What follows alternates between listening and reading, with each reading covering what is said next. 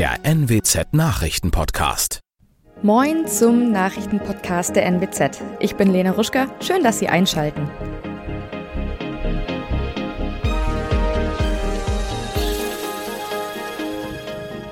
Und das sind unsere regionalen Themen des Tages.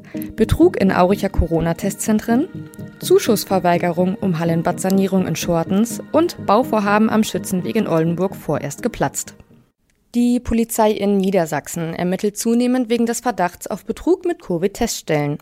So geriet auch die Geschäftsführerin mehrerer Corona-Teststationen in Aurich ins Visier der Ermittlungen.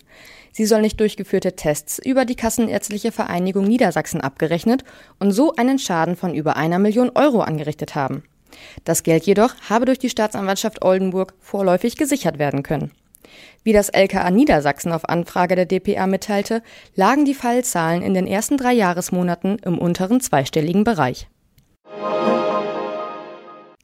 Das Schortenser Hallenbad Aquafit ist saniert, umgebaut und seit drei Jahren wieder in Betrieb. Der vor fünf Jahren zugesagte Zuschuss für die Maßnahmen steht jedoch noch aus. Das liegt daran, dass sich die N-Bank weiterhin weigert, den zugesagten Zuschuss in Höhe von einer Million Euro zu zahlen. Angeblich, so heißt es, soll Shortens damals zu früh mit bestimmten Baumaßnahmen angefangen haben und damit die Förderungsvoraussetzungen geschädigt haben. Bürgermeister Gerhard Böhling wie auch die N-Bank verweigern unter Hinweis auf das laufende Verfahren nähere Angaben.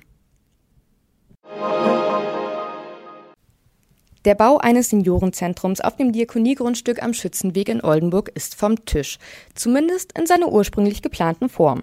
Grund dafür seien die unabsehbaren und drastischen Entwicklungen der Baukosten sowie der Wegfall der Zuschüsse aus der Bundesförderung für effiziente Gebäude. Außerdem fiele die politische Rückendeckung sowie die in Teilen nicht erfüllbaren Forderungen aus der Politik.